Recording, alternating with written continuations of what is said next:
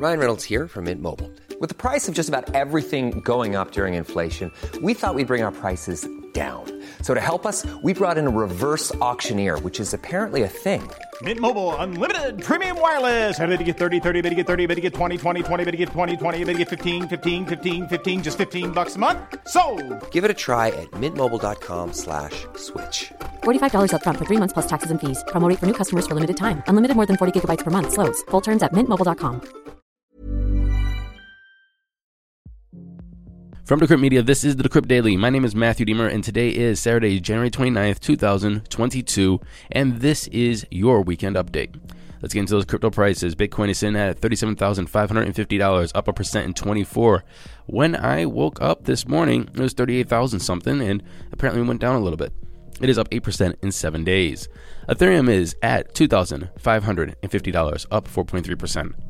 Tether's in the number three spot. Binance Coin is at 383, down eh, a smidge, and USDC is at number five. Running off the top 10, we have Cardano, Solana, XRP, Luna, and Dogecoin.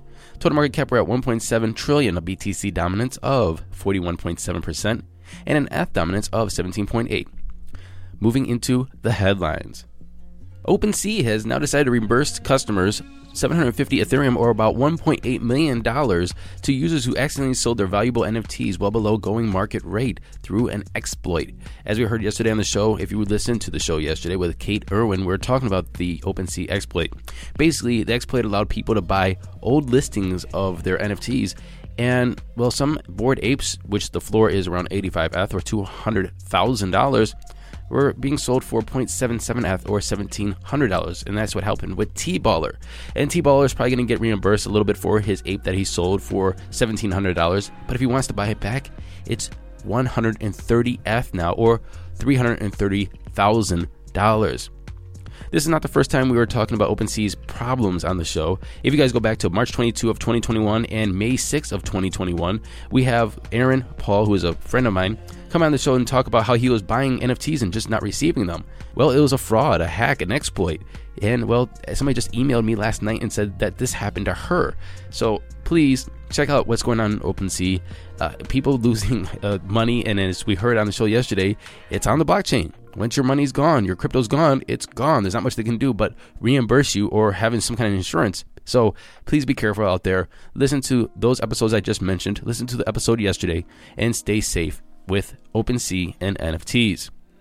In an earnings call on Thursday, Visa stated that its customers made $2.5 billion in payments using crypto linked cards so far during the first quarter of 2022. That's over 70% of all crypto card volume throughout fiscal 2021, signaling an increased adoption of digital asset payments. Visa stated that people are using their crypto linked cards to spend in a variety of ways retail goods and services, restaurants, travel. They're increasingly being treated like general purpose accounts. They've also announced that they're expanding their number of partnerships for facilitating the service from 54 to over 65. These include companies like Coinbase, Circle, and BlockFi. I can see why MasterCard is trying to get in the business of crypto credit cards or debit cards. Probably is a little better way to put it crypto debit cards. Crypto exchange Crypto.com has teamed up with the LeBron James Family Foundation to bring Web3 education to the star athlete's hometown of Akron, Ohio, which is in my district. Well, if the districts stay the same, if you guys don't know, I'm running for U.S. Congress, and districts are going to change again. So, right now, Akron, Ohio is in the district that I would like to represent. However, it could be taken out. Anyway, long story short, LeBron, if you do listen to this show, which would be cool if you did, sign me up as one of your faculty to teach people about crypto. Well, in this multi year deal, the terms of which are not disclosed, which means that Crypto.com will not only be financially supporting the Foundation's I Promise program, it will also develop Web3 specific content for students who want to get a head start on the blockchain industry. I think it's really cool. LeBron James said this blockchain technology is revolutionizing our economy, sports, and entertainment, the art world, and how we engage with one another. I want to ensure that communities like mine, the one I come from, are not left behind. Hell yeah, LeBron. That's what I'm talking about. Some Salvadorians have expressed support for their country's adoption of Bitcoin as legal tender. Karen Hernandez, who sells mobile phone accessories in El Salvador, said that it has been a very, very good experience and has increased our sales. It has taken us to another level of business. Another Salvadorian who works in a computer store added, We give the customers a little orientation on how to use the wallet, the Bitcoin wallet or the Chivo wallet. Once they learn how to use it, they buy something from us. It's a win win situation. But as you know, the IMF has given some pushback to this. They said that Bitcoin as legal tender has raised several macroeconomic, financial, and legal issues. The World Bank has refused to help El Salvador establish the cryptocurrency into its economy, and the Bank of England and JP Morgan has shared its concerns. It's difficult to see any tangible economic benefits associated with adopting Bitcoin as legal tender. guess uh, I guess there's that. If you guys remember back in September, I spoke with Novia Serrano, who is Blockbank's head of operations for El Salvador. She said this There are many things that are not disclosed. For example, who's holding the private keys of these Bitcoin? Also, what's the criteria for saying, oh, today we're going to buy more Bitcoin or we're going to wait until next month? We don't know that. And I think that that is a very, very important question to have when your country is buying Bitcoin. Who holds the keys? Who says to buy? Who says to sell?